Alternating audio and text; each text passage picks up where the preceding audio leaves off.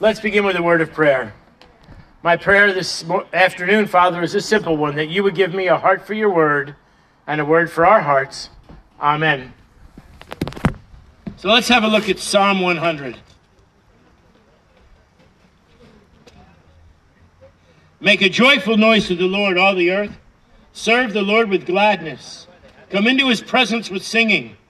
Know that the Lord, he is God. It is he who made us, and we are his. We are his people and the sheep of his pasture. Enter his gates with thanksgiving and his courts with praise. Give thanks to him, bless his name, for the Lord is good. His steadfast love endures forever, and his faithfulness to all generations. Now, I know you didn't bring your notebooks today, so I'll make this very easy. We're going to cover this with three points, and they all begin with the letter A.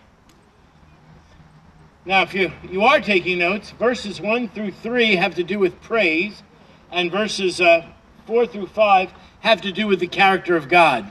But let's start with the praise. I'm sorry to say that I left all my research on my desk at school. I did my homework, but it's not there, so I just have to go with what I, I remembered. The first A is this when we come to worship, when we come to church, when we come together, we need to have an attitude of praise and thanksgiving. In fact, it says, make a joyful noise. What it actually says in the Hebrew is shout in triumph and blow the trumpets. I sort of like that better. Try that out. Shout with triumph, blow the trumpets for the Lord of all the earth. Then it says we need to come into his presence with singing. I'd like you to take note of all the action verbs in this passage. We're going to make a joyful noise. We're going to serve the Lord with gladness. We're going to come into his presence with singing. We're going to know that he is the Lord our God. We're going to enter his gates with thanksgiving, give praise to him, and then the promise. We'll get to that in a moment. Because, folks, we need to be aware.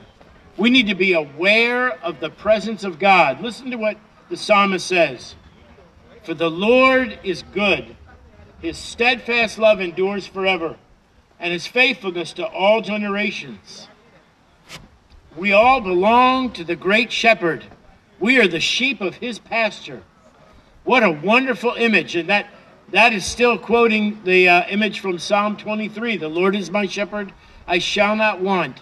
If you don't hear anything else today, hear this you belong to God. The second thing we hear is this that God doesn't love us like human beings love. We fall in and out of love. You've heard people say, well, we got divorced because we fell out of love, or I don't like that anymore. It says his steadfast love endures forever.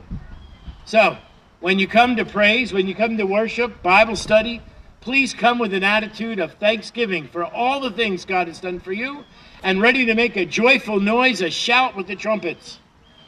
Make sure that your Christian life is active. Please do not become part of the frozen chosen. We want to get up and we want to move for our Savior. And the last thing is take time to be aware. Aware of the blessings of God, aware that you are His sheep, that He loves you forever and ever. Reminds me of a story of a little boy who was at a theme park and he saw a roller coaster was the biggest roller coaster he'd ever seen. It had loops and corkscrews and it was high. And the little boy was just looking at it and he wanted to ride it, but he was a bit terrified. And this gentle voice came next to him and said, That's some roller coaster, isn't it? And the little boy said, Yeah. And the voice said, It's high and it's fast. And the little boy said, Yeah. He said, Would you like to ride that roller coaster? And the little boy said, Well, I, I would, but I'm afraid.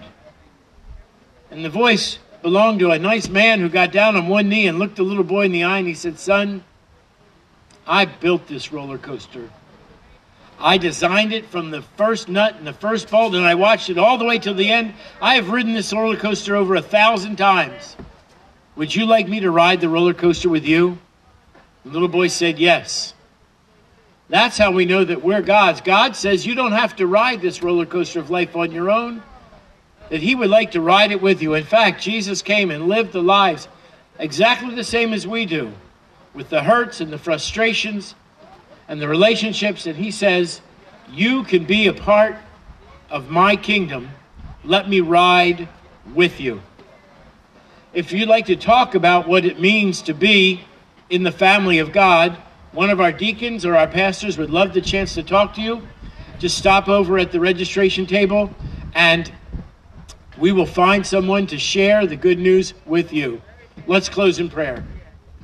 Gracious Heavenly Father, for all that you give us, we praise you. We thank you. Father, we make a joyful noise of trumpets and shouting.